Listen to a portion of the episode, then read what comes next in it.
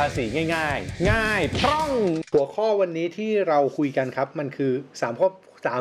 โอ้ยพูดพูดผิดพูดถูกสามความเข้าใจผิดเรื่องการทำบัญชีเกี่ยวกับภาษีธุรกิจ ประเด็นประเด็นที่ชวนคุยเรื่องนี้เนี่ย เนื่องจากว่าทำต้นฉบับหนังสืออยู่เล่มหนึ่งครับ เป็นหนังสือเกี่ยวกับเรื่อง การเงินบัญชีภาษีอะไรแบบนี้ยสำหรับเจ้าของธุรกิจ แล้วก็เลยมีประเด็นอยากจะเอามาคล้ายๆ ว่าเล่าสู่กันฟังแบบสั้น ๆ สำหรับเรื่องของการจัดการเงินบัญชีภาษีอะไรแบบนี้นะครับ ก็เล่าแบบนี้ก่อนละกันโดยปกติแล้วเนี่ยคนส่วนคนส่วนใหญ่เลยละกันนะเวลาทำธุรกิจเนี่ยมันจะ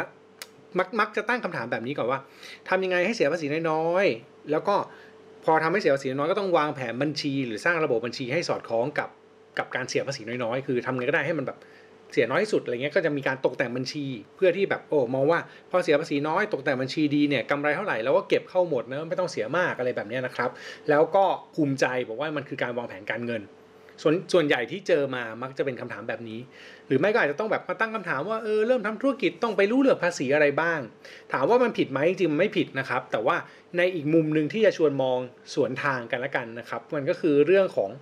การทำบัญชีครับ ก็คือถ้าเราเริ่มต้นจากการทำบัญชีที่ดีเนี่ยเพื่อให้เรามีข้อมูลในการตัดสินใจเนี่ยมันน่าจะเป็นประโยชน์กันมากกว่า รวมถึงพอตัดสินใจได้เนี่ยมันก็จะวางแผนลงทุนขยายกิจการทำนู่นทำนี่ได้ดีขึ้นนะในเรื่องของการเงิน แล้วก็ภาษีเนี่ยเป็นรายจ่ายที่ต้องประหยัดวางแผนไป เวลาคุยกันครับว่าบัญชีภาษีการเงินเนี่ยส่วนตัวผมมักก็จะแยกว่าบัญชีมันคือเรื่องหลัก เพื่อให้เราวางแผนก็คือเอาข้อมูลจากบัญชีเนี่ยมาวางแผนเรื่องการเงินของธุรกิจได้ ส่วนภาษีเนี่ยเป็นเรื่องรอง เนาะในเรื่องของการแค่วางแผนจัดการให้มันจ่ายได้น้อยสุด แล้วก็ไม่กระทบกับเรื่องของการเงินธุรกิจรวมถึงไม่มีปัญหาเรื่องบัญชี ในมุมผมเนี่ยมักจะมองแบบนี้ ทีนี้พอผมมองแบบนี้ปั๊บมันก็เลยมีความย้อนแย้งที่เอามาเล่าสู่กันฟังก็คือ เป็นประเด็นที่คนมักจะเข้าใจผิดครับเกี่ยวกับการทำบัญชีของธุรกิจ นะครับ โดยเอาประเด็นเรื่องภาษีมาเกี่ยวข้อง หัวข้อมันก็เลยจะดูแบบแปลกๆหน่อยว่าสามความเข้าใจผิดเรื่องการทำบัญชีเกี่ยวกับภาษีธุรกิจมันมาเกี่ยวกันยังไง พอฟังหัวข้อมันไม่สอดคล้องกันเนี่ย มันเกิดจากไอ้ mindset เมื่อกี้นั่นแหละครับ เอาอย่างนี้ดีกว่า เริ่มที่ข้อแรกก่อนเลย ข้อแรกเนี่ย เราจะได้ยินคำนี้บ่อยมาก เวลาแบบมีคนถามผมแล้วกัน หรือเวลาไปคุยกัน บอกว่า เอ้ย ถ้าเป็นบุคคลธรรมดาเนี่ย ไม่ต้องทำบัญชีใช่ไหมอันดับแรกความเริ่มต้นเนี่ยมันจะเริ่มต้นจากคำนี้คือ ถ้าเป็นบุคคลธรรมดาไม่ต้องทำบัญชีใช่ไหม หลายคนมักจะพูดแบบนี้นะครับ ก็บอกว่าเออเป็นบุคคลธรรมดาไม่จำเป็นต้องทำบัญชี ถามว่าถูกไหม ถ้าพูดในแง่ของกฎหมายภาษีใช่ฮะเพราะบุคคลธรรมดาเนี่ยกฎหมายกำหนด ให้ทำแค่ในมุมของกลุ่มที่เป็นธุรกิจที่เรียกว่ามีเงินได้พึงประเมินประเภทที่5-8ก็คือรายได้ที่5-8พวกนี้ที่เป็นธุรกิจเนี่ยต้องทำบัญชี มันมีประกาศของอธิบดีกรมสรรพากรฉบับหนึ่งถ้าจะเอาเลขไปคนดูเนี่ยผมจดมาให้มันคือเลขฉบับที่ 161 ไอ้ตรงเนี้ยเขาบอกว่าถ้าเกิดเป็นบุคคลธรรมดาที่ไม่จดทะเบียนภาษีมูลค่าเพิ่ม แล้วก็มีรายได้ประเภทที่ 5-8 มีหน้าที่ต้องทำบัญชี หรือเขาเรียกว่าเขาจะใช้คำว่านี้ครับ รายงานเงินสดรับจ่าย แต่พอเอาเข้าจริงอะคนส่วนใหญ่ก็ไม่ทำกัน เพราะว่าอะไรเพราะว่าค่าปรับมันถูกมากครับมันคือ 2,000 บาท คือไม่ทำก็จ่าย 2,000 แล้วถ้าพูดในข้อเท็จจริงอีกในฐานะที่เคยคุกคีกับวงการนี้สัมภากรส่วนใหญ่ก็ไม่ค่อยปรับ เพราะว่ามันเป็นเรื่องที่เสียเวลาเขาเอาเวลาไปประเมินภาษีดีกว่า คือปรับอันนี้มันเหมือนกับแบบจะเอาทุกเม็ดเลยอะไรเงี้ยซึ่งส่วนใหญ่สัมภากรพอเห็นคุณไม่ทำรายงานอ่าไม่ทำพวกอะไรเงินสดรับจ่ายที่ถูกต้องเนี่ยส่วนใหญ่เขาก็จะไปดูเรื่องของแบบเอ้ยมีรายได้เท่าไหร่แสดงว่ารายได้ไม่ไม่น่าจะครบเนาะเขาก็จะประเมินรายได้ประเมินเรื่องของภาษีในส่วนนั้นมากกว่าเป็นหลักนะครับไอ้ที่จะชวนแย้งเรื่องนี้ก็คือว่าเวลาคุยแบบบุคคลธรรมดาไม่ต้องทำใช่ในมุมกฎหมาย ถ้าไม่ใช่เงินได้ประเภทที่ห้าถึงแปดยิ่งไม่ต้องทำใหญ่เลย แต่ถึงเป็น5้าถึงแปดบางคนก็บอกเออก็ไม่ต้องทำยอมจ่าย2,000ก็ได้ พอมันเป็นแบบนี้ผมเลยแย้งว่า เฮ้ย แต่ถ้าไม่ทำแล้วเนี่ย ปัญหามันคือเราอาจจะไม่ได้รู้ข้อมูลธุรกิจเราเลยครับ ว่ามันเป็นยังไงบ้าง เราจะไม่รู้กำไรเลย หรืออาจจะรู้แบบเป็นตัวเลขที่มันเพิ่มขึ้นในบัญชีเฉยๆแต่ว่ามันเอาไปทำอะไรต่อไม่ได้ เอาไปประมาณได้ไหมว่าสินค้าตัวไหนขายดี ไอ้ตัวไหนควรจะต้องมีการลงทุนเพิ่ม เงินลงทุนจะไปที่ไหนอะไรเงี้ยครับ พอไม่รู้ในจุดแบบนี้ปั๊บ ถ้าคนยังรายได้น้อยอยู่ก็อาจจะบอกไม่ใส่ใจ แต่ว่าปัญหามันตามมาอีกก็คือ ในกรณีที่คนรายได้น้อย เมื่อไม่ใส่ใจ เวลาคุณรายได้มากขึ้น คุณจะโตขึ้น คุณจะจดบริษัท คุณก็จะบอกว่าโอ้โหยากว่ะ ใส่ใจไม่ทัน พอขยายขึ้นมาถึงจุดหนึ่งไปทำบัญชีจริง ๆ ก็จะไปบอกว่าเอองั้นจ้างนักบัญชีมาทำแล้วกันให้มันจบจบไปแล้วจบ ซึ่งมันไม่ดีนะครับในมุมแรกคืออยากจะบอกว่าตรงนี้มันไม่ดี มันควรจะต้องวางแผนจัดการเคลียร์ทุกมุมมองนี้ให้เรียบร้อย แล้วก็พยายามทำข้อมูล บัญชีของเราให้มากที่สุดแม้ว่าคุณจะเป็นบุคคลธรรมดาก็ตาม ทีนี้มาข้อที่2นะครับข้อที่ 2 จะเป็นเรื่องของ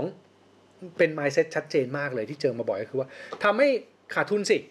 ทำบัญชีมันขาดทุนซะจะได้ไม่ต้องเสียภาษี mindset นี้ถามว่าถูกไหมเอาจริงๆแล้วมันมันแปลกอย่างหนึ่งคือ พอทำบัญชีขาดทุนเนี่ยเราควรจะต้องสนใจก่อนว่าเฮ้ยเราอะขาดทุนนะเว้ย แต่หลายคนก็บอกเอ้ยก็จริงๆไม่ได้ขาดทุนจริงๆแค่ทำตัวเลขให้มันขาดทุนไง แล้วก็จะได้ไม่ต้องเสียภาษี ซึ่งตรงนี้ถ้าผมแย้งผมก็จะแย้งว่าอันดับแรก แน่ใจหรือว่าจะไม่เสียภาษี เพราะหนึ่งถ้าเกิดมีรายได้เกินล้านแปดเนี่ยมันมีประเด็นเรื่องหนึ่งที่ที่ต้องระวังก็คือเรื่องของแวดแวดเนี่ยไม่เกี่ยวกับกำไรขาดทุนแวดเกี่ยวกับเรื่องของรายได้ ถ้ารายได้เกินล้านแปดเมื่อไหร่แล้วก็ถ้าเป็นธุรกิจที่ไม่ได้ยกเว้นภาษีมูลค่าเพิ่มเนี่ยก็แปลว่าต้องจดแวดแล้วก็ต้องเสียภาษีมูลค่าเพิ่มให้เรียบร้อยดีกว่าดังนั้นถ้าคุณรายได้เกินล้านแปด ต่อให้คุณบอกว่าทำธุรกิจขาดทุน คุณจะไม่เสียภาษีจริงไหมอาจจะไม่จริงครับ เพราะคุณต้องเสียแวดส่วนในกรณีที่บอกว่าเออแล้วเป็นบุคคลธรรมดาล่ะอะก็อาจจะไม่ต้องเสียนี่ ถ้าขาดทุนเพราะอะไร เพราะว่าเงินได้สุทธิเนี่ยมันไม่ถึงแสนห้าไง เราจำได้ว่าเออถ้าคำนวณภาษีเนี่ยจำได้เลยว่าถ้าเงินได้สุทธิไม่ถึงแสนห้าไม่ต้องเสียภาษี ก็ยังแย้งอีกนิดนึงบอกว่าเอ้ยจริงๆมันก็ไม่ใช่ครับ เพราะว่าในกรณีของบุคคลธรรมดาเนี่ยมันมีวิธีคำนวณภาษีอีกวิธีหนึ่งเรียกว่าเงินได้พึงประเมินที่เอามาคูณ 0.5% ไอหรือบางคนก็จะเรียกว่าภาษีเหมาเนี่ยไอวิธีนี้เนี่ยมันไม่ได้สนใจเรื่องของขาดทุนเหมือนกันครับ มันสนใจว่าถ้าคุณมีเงินได้หรือรายได้ทั้งปีเนี่ยเกิน 1 ล้าน คุณจะต้องอาจจะต้องเสียภาษีตามวิธีนี้ แม้ว่าคุณจะขาดทุนก็ตาม หลายคนก็จะมักจะชินกับวิธีนี้เลยเสียเป็นเรียกว่าภาษีเหมาอย่างที่บอกไปนั่นแหละครับนี่ก็คือเป็นอีกเรื่องหนึ่งที่อาจต้องเสียก็ได้แม้ว่าคุณจะขาดทุน สุดท้ายไอ้ที่มันจะแมทที่สุดจะเป็นสำคัญที่สุดเนี่ยมันคือนิติบุคคลครับก็คือจดทะเบียนบริษัทห้างหุ้นส่วนขึ้นมา แล้วก็ทำให้ตัวเลขขาดทุนบอกว่าไม่เสียภาษี แต่ว่าถ้าไปลงลึกรายละเอียดครับคำว่าบัญชีกับภาษีมันมีความต่างกันนิดนึงคือ ขาดทุนที่ว่าเนี่ยมันต้องเป็นขาดทุนทางภาษีก่อนนะคำว่าขาดทุนทางภาษีคือมันต้องเป็นขาดทุนทางบัญชีที่เอามาปรับปรุงแก้ไขเปลี่ยนแปลงตามหลักของกฎหมายก่อน แล้วมาดูว่ามันยังขาดทุนทางภาษีอยู่หรือเปล่า ถ้ามันยังขาดทุนทางภาษีอยู่แปลว่า คุณไม่ต้องเสียภาษีถูกต้อง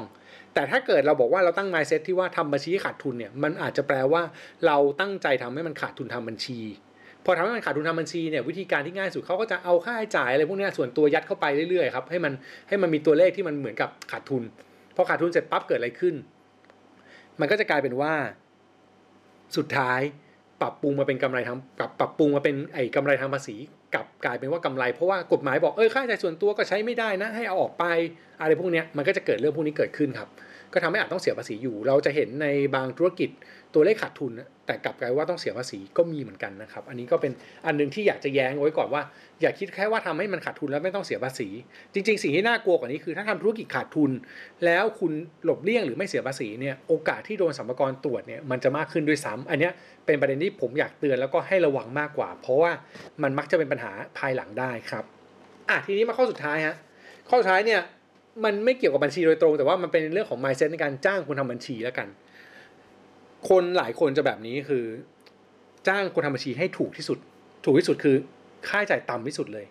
และบางทีนะครับหนักกว่านั้นคือยอมจ่ายยอมจ่ายให้ที่ปรึกษาภาษีในราคาแพง จ้างคนทำบัญชีถูกจ่ายค่าปรึกษาภาษีราคาแพง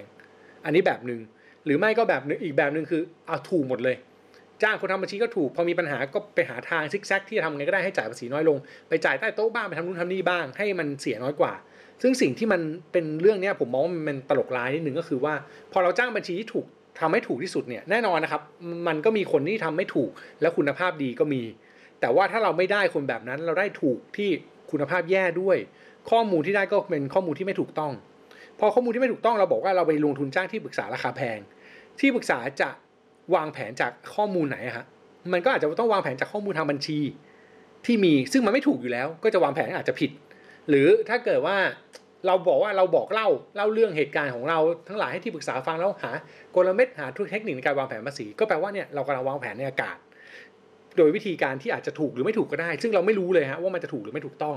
แล้วสิ่งสำคัญก็คือพอจ้างบัญชีถูกจ่ายที่ปรึกษาราคาแพงหรือจ้างบัญชีถูกยอมจ่ายยอมจ่ายแบบเงินใต้โต๊ะยอมจ่ายนู่นนี่มากมายเนี่ยมันคุ้มค่าหรือเปล่า เป็นคำถามที่ผมว่าต้องเอามาถามตลอดนะครับ ซึ่งถ้าใครฟังขับเฮาหรือฟังพอดแคสต์ผมบ่อยๆ ก็จะรู้ว่าผมชอบถามประเด็นเรื่องความคุ้มค่าของเงินที่จ่ายไปกับภาษีที่ประหยัดได้เสมอ ซึ่งอันนี้ก็เป็นเรื่องหนึ่งที่หลายคนพลาด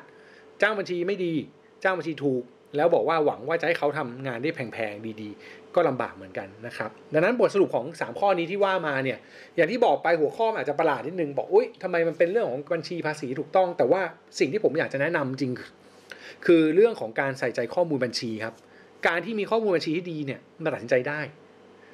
แล้วข้อมูลที่มันทำให้เราตัดสินใจได้เนี่ยมันจะทำให้เราวางแผนภาษีได้อย่างไม่มีปัญหา วางแผนภาษีได้ดีปั๊บเกิดอะไรขึ้นครับ มันจะเกิดการลดค่าใช้จ่าย ค่าใช้จ่ายที่ว่าเป็นค่าใช้จ่ายสองมุม มุมแรกคือลดภาษี มุมที่สองอาจจะลดค่าใช้จ่ายที่มันไปสิ้นเปลืองต่างๆได้ด้วย สิ่งที่เจ้าของธุรกิจควรทำคืออย่าเอาสองเรื่องนี้มาปนกัน อย่าเอาเรื่องบัญชีกับภาษีมาปนกัน แม้ว่ามันจะเป็นเรื่องที่มีความเกี่ยวข้องกันมาก แต่ถ้าอยากจะวางแผนให้ประสบความสำเร็จ ผมว่าสองเรื่องนี้ต้องมองแยกกัน แล้วมันจะทำให้เราเข้าใจภาพรวมของการวางแผนการเงินของธุรกิจครับอะประมาณนี้ครับผมฝากไว้สำหรับตอนนี้ครับ ภาษีง่าย ๆ ง่ายพร่อง